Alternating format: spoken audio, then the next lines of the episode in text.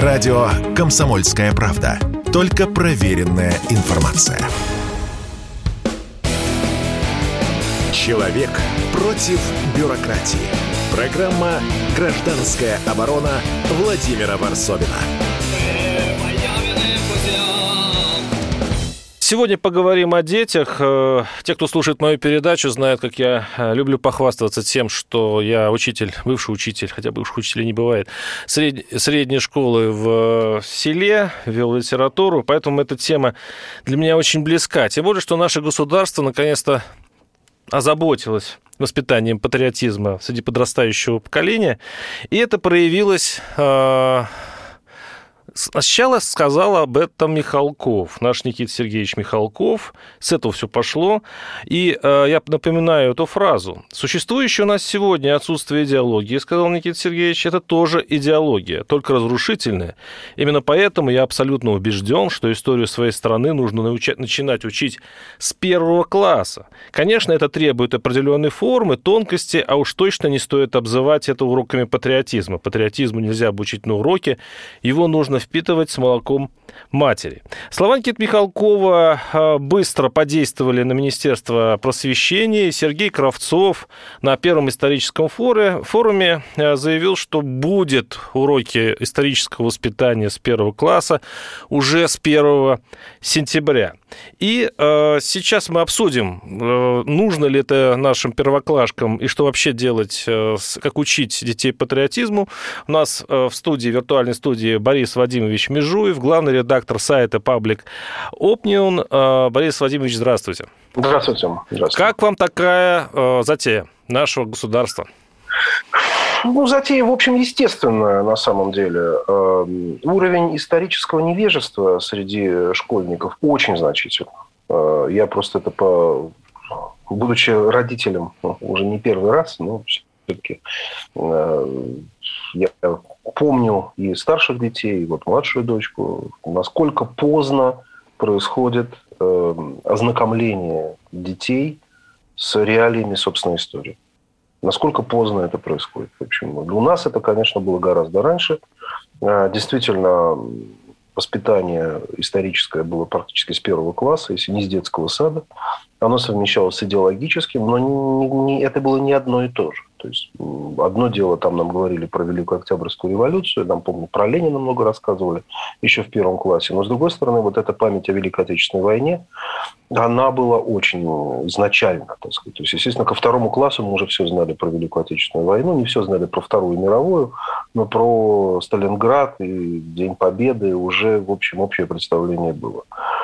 Сегодня школьники узнают, кто такой Гитлер, извините за выражение, где-то, может быть, к четвертому классу, если не к шестому, понимаете?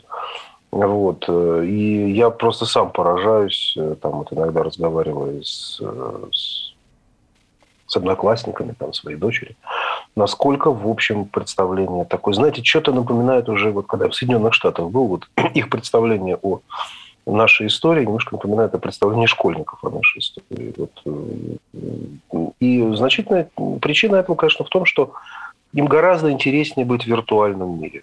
Э, в мире фантазии, фэнтези, игр компьютерных, каких-то альтернативных реальностей, в которых они хотят. Это нормально, это естественно. Это а мы, закон. значит, их в реальность, да, нашу взрослую реальность с первого класса. Я вот как тоже родитель э, Вы знаете, это, многочисленных это детей скажу, что я бы, наверное, был бы среди тех третий. Вот есть социологический опрос угу. проведен, э, и 54% учителей э, были за вот введение этих исторических уроков с первого класса. Но треть преподавателей, это достаточно серьезная огромная цифра, против. Ну, здесь, видимо, сказывается о том, э, тут э, логика такая, что вообще-то ребенок только знакомиться со школой, он, э, ему тяжело, вообще говоря, с самого начала. Эти прописи, нагрузка уже серьезная. Дополнительная нагрузка, и причем вещи действительно очень взрослые. Для маленького ребенка, ну, нежелательно. Видимо, считают вот это треть учителей. Почему? Вы знаете, я знаете, одно из самых ярких первых воспоминаний школы в 97 в Москве, на севере Москвы, вот, в Свиблово такая была хорошая школа. Я помню, мы пер, первое, вот что мое воспоминание, довольно хорошее, как нам учительница э, ну, начальных классов э, начинала читать э, там, это, вот историю России по какой-то такой книжке, яркой довольно, мне было очень интересно ее посмотреть. Что-то я к этому моменту знал из того, что она читала, что-то было в нове. Но это были какие-то детские рассказы какие-то. Но, в общем, они были интересны. Я не могу сказать, что было самое скучное. Вот, вот как раз рисовать эти прописи, вот это я ненавидел. А вот слушать про историю мне было интересно. Тут все зависит, конечно, от преподавателя. Все за... и, и самое главное, в чем я вот не согласен с Никитой Сергеевичем категорически, это то, что это не надо называть идеологией.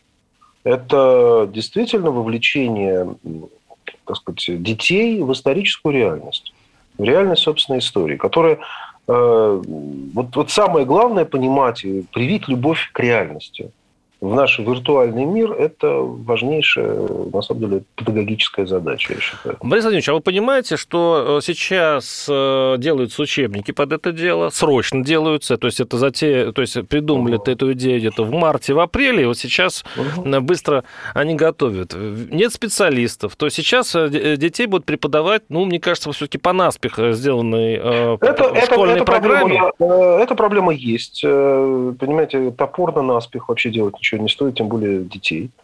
Вот, я имею в виду воспитание детей. Понимаете, нас делать не надо. Сейчас э, Россия, э, интеллектуальный класс России жестко поделился на две части. И, в общем, людей, способных э, понимать, что надо отделять педагогику и воспитание от идеологии, не так много. Потому что есть одна идеология, есть противоположная идеология, эти идеологии сталкиваются, и найти людей более-менее нейтральных, э, которые понимают, что, в общем, жизнь сложнее, чем все, так сказать, черно-белые краски, их не так много. И в этом смысле я с вами совершенно согласен, что надо, надо подождать немножко, э, но сама по себе эта цель, вот вне зависимости от э, очевидных там, идеологических мотивов, она правильная. Вот я считаю, что она правильная. Я, я, я вижу некоторый дефицит вот этого приобщения к реальности. У меня очень это большая проблема, как у отца. А как вы видите, вот просто э, я хотел бы действительно отделить идеологию. Все-таки угу. думаю, что на самом деле главная э, мотивация наших чиновников все-таки не, не является историческое просвещение наших детей, а именно идеологическое. Вот, потому что ну, как-то все совпало, да, заметьте. Именно ну, во время спецоперации вдруг они вспомнили о первоклашках, вдруг они решили через Михалкова донести вот обществу мысль. Но чем отличается Э, вот по-вашему, должно э, историческое воспитание наших первоклашек от идеологической, тупой идеологической обработки? Ну, вы знаете, главное, конечно, понимаете, главное, конечно, здесь, эм, э, как вам сказать, э, ну, к сожалению, такие не вербализуемые, не юридически не оформляемые категории, как любовь и, и злоба. Понимаете, идеология, к сожалению, особенно вот сейчас, в наше время, она очень сильно основана на злобе. Вот. И я очень вижу даже достойных людей, абсолютно вот, моих коллег по историко-философскому, политологическому цеху, вот, что-то такое говорить, я вот, просто вот педагоги, между прочим, у них глаза наполняются вот этой кровью какой-то, знаете, прямо. Это виртуально, конечно, но тем не менее. То есть образно, но тем не менее. Вот это, конечно, вот, а когда любовь, даже вот это вот, знаете, рассказы о Ленине можно было читать в школе, и ничего плохого они даже не давали, понимаете, потому что это было с любовью к детям, с любовью к истории. Э, с любовью к какой-то, так сказать, культуре, понимаете. Это было нормально, это было естественно, это, в общем, давало какой-то определенный эффект. Э, я считаю, вот надо это, конечно, вещи разделять. Есть необходимость, безусловно, возвращения детей э, из вот этого виртуального пространства, в основном сейчас восточного больше, чем западного, кстати, надо отметить. Очень много там южнокорейского всего, японского, вот этого всего аниме, там всей этой, в общем, шелухи, если вещи своими называть, хотя вполне естественно для их возраста, к какой-то, ну, вот к природе, к истории и так далее. У нас очень много этому было посвящено в советское время. Мы хотели куда-то тоже улететь в какие-то иные миры, но все-таки какое-то приобщение к, к реальности у нас было изначально, понимаете. И оно, кстати говоря, давало не тот идеологический эффект, который надеетесь, может быть, чиновники, о которых вы говорите. Потому что одна из вот действительно важных элементов этого нашего исторического воспитания был такой, естественно, вот привитый нашему поколению такой пацифизм. Так сказать, страх перед войной, так сказать, например, страх перед повторением войны, необходимость, конечно, почитания людей, которые не допустили, что эта война может повториться и так далее. То есть это, это была было... часть идеологии, кстати, советской страны. Миру да, мир. И, и а, хорошая и... сторона, между прочим. Да, и хорошая, достойная сторона, которая, собственно, и создала какой-то советский гуманизм, э, который, в общем, потом в эпоху перестройки тоже, тоже существовал, хотя подвергся определенной, определенной трансформации. Понимаете, вот это, это, э, это очень все было важно, это все было хорошо. Вот. И несмотря на то, что это вызывало оскомину, было очень много. Нам, у нас особенно была, вот уже в старших классах была классная руководительница. Там у нас пол, пол урока биологии был разговор о Великой Отечественной войне. То есть мы слушали про Великую Отечественную войну очень много, это было, видимо, как... То есть если это делать с любовью, э, с любовью к, к своей родине, ну, вы знаете, и, да, да, с любовью, и с любовью ко всем народам, населяющих э, нашу, это даже пусть бывший Советский да, Союз... любовью к, ну, в общем, к человеку, понимаете, к человеку, как, как действительно... Это, это приведет только к... А разве во время э, тихой гражданской войны, которая сейчас ведется, в наших умах, это возможно? Мы этот вопрос обсудим. Через несколько минут мы сейчас прервемся на небольшой блок рекламы и новостей. Чтобы получать еще больше информации и эксклюзивных материалов, присоединяйтесь к радио «Комсомольская правда» в соцсетях. В отечественных социальных сетях. Смотрите новые выпуски на Рутьюбе, читайте телеграм-канал, добавляйтесь в друзья ВКонтакте, подписывайтесь, смотрите и слушайте – Радио «Комсомольская правда». Самая оперативная и проверенная информация в эфире и соцсетях. Человек против бюрократии. Программа «Гражданская оборона» Владимира Варсовина.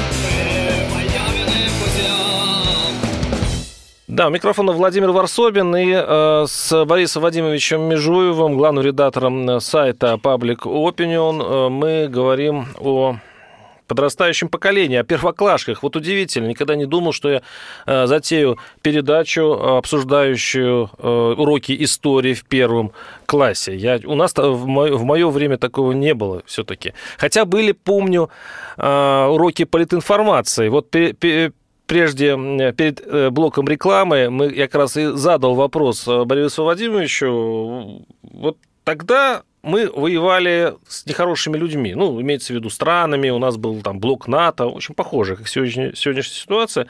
И я помню, это был не первый класс, а скорее там третий, четвертый. Нам э, еженедельно проводили уроки политинформации, что очень похоже было на вот примерно вот это историческое воспитание, которое сейчас нам э, предлагает и министр просвещения, и э, Никита Сергеевич Михалков. Так вот, я сам, помню, стоял перед доской и зачитывал, э, значит, э, заметки, газетные заметки о сандинистах Никарагуа. Вот я до сих пор помню вот эти моменты. И я что-то особо не заметил, что на нас, на, на нас сильно повлияла эта информация. Мы как росли, в общем-то, э, сначала политичными, потом во время перестройки мы, э, забыв о сандинистах Никарагу, э, тоже желали свободы своей стране, своему обществу. В общем, я не помню, чтобы это сильно повлияло на мою жизнь, вот эти, вот эти уроки политинформации. И у меня вопрос, вот в той ситуации, в которой мы сейчас э, живем, в тихой, скрытой гражданской войны, потому что каждое свое мнение, а и а, одни могут могут это ярко сказать и э, публично, другие молчат, потому что, в общем-то, за это сейчас срок может получить или штраф. В этом случае вообще о каком э, уроке исторического воспитания, особенно в первом классе, может идти речь? Ну, да, все-таки разделяют политинформацию и уроки исторического воспитания. Ну, мы можем скатиться вот, туда просто в Вот, политинформация касалась, это как бы лекция о международном положении, это касалось чего-то современного, а уроки прошлого были именно о прошлом, это немножко не одно и то же. А вот, что касается, и политинформацию я сам вел, я был, кстати, лучший в школе ну, политинформатор. Здравствуйте, коллега. Да, да, да, вот, так что, да, значит, у меня была такая, значит, слава, вот, я все это любил читать, интересовался этим. Вот, понимаете, но э, и действительно эффекта было мало, э, потому что какая-то была некоторая уже, так сказать, отстраненность от идеологии. Суконность а, такая была, да, об, обязаловка, да. Мне трудно объяснить, чем она была вызвана. Так сказать. Я помню, вот из советской идеологии усвоивалось две вещи. Первое – это некое приоритет равенства. Вот это было. И э, вот это чувство, что на Западе вот оно как-то там есть бездомные, вот, это, вот этого ощущения, что что-то это правда. И второй момент э, было такое вот действительно э, отрицательное отношение тому, что называется американский империализм. Это, это было. Вот некоторый такой страх, что там, особенно когда Рейган пришел, это было... И страх перед ядерной войной, вы помните? Да, да, очень сильно, очень сильно. 83 год я очень помню вот это вот ощущение, когда все напряглись, и я помню страх жуткий, особенно потом фильмы пошли на последнем берегу, там это было, это было ужасное ощущение что это может произойти в любой момент. Особенно это было, кстати, Андроповские годы. Вот Андроповские годы это был самый пик, вот, что это может в любой момент вот, взорваться ядерной катастрофы, ядерной тревогой и так далее. Вот. Я очень хорошо помню, это где-то во мне очень ясно сидит. Вот. Эм, да, безусловно. То есть э, такой вот, э, такое что-то такое, знаете, это нужно. На самом деле, в том числе и вот то, о чем мы сейчас с вами говорим, вот это некоторое понимание, понимаете, ответственности за историческое действие, что вообще война – это страшно, что война это, это, не, это, это не повод истерить и радоваться по этому поводу, и значит, заниматься всякими маршами радостными и так далее. Это, это то, что страшно.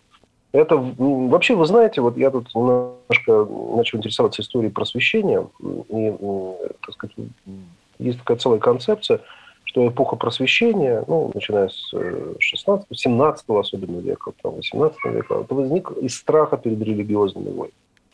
То есть дело не в том, что наука стала развиваться, это, это все вторично. Главное, люди испугались э, столетия непрерывных войн по идеологическим мотивам. То есть на самом деле вот у нас сейчас иногда говорят там партия страха, там что страх это что-то плохо, что-то что-то ужасное, а все должны героически кричать какие-то идиотские лозунги. На самом деле страх это великая историческая сила. Э, люди боятся за свой человеческий вид, за свою нацию. За свой... Предохрани... Предохранитель такой. Да, для... Предохранитель перед э, опасностью. И когда нация теряет страх, это в этом нет ничего хорошего. Понимаете, вот это ощущение, а тут тем более, понимаете, когда над всеми надо висит ядерная, так сказать, э, опасность ядерной войны, э, немножко, так сказать, испытывать страх, это особенно... Владимирович, ну, может быть, нам стоит все-таки отложить, ну, до старших классов, вот пусть они пребывают, вы говорите, в виртуальном мире, но ведь ну, детство, сказали, извините, детство, само, детство ведь само по себе мир виртуальный. Ну, мы немножко перешли от да. одной темы к другой. Э, я когда говорил про младшие классы, я не говорил, конечно, про страх. А я говорил про младшие классы, что их надо ну, вот как-то немножко тонко приучать к реальности, приучать к национальной истории. Потому что все-таки знать э, основные вехи, э, какие-то самые базовые вехи истории. Это, это надо знать, конечно, уже в первом классе. Потому что потом э, наслаивание информации пойдет уже на какой-то имеющийся базис.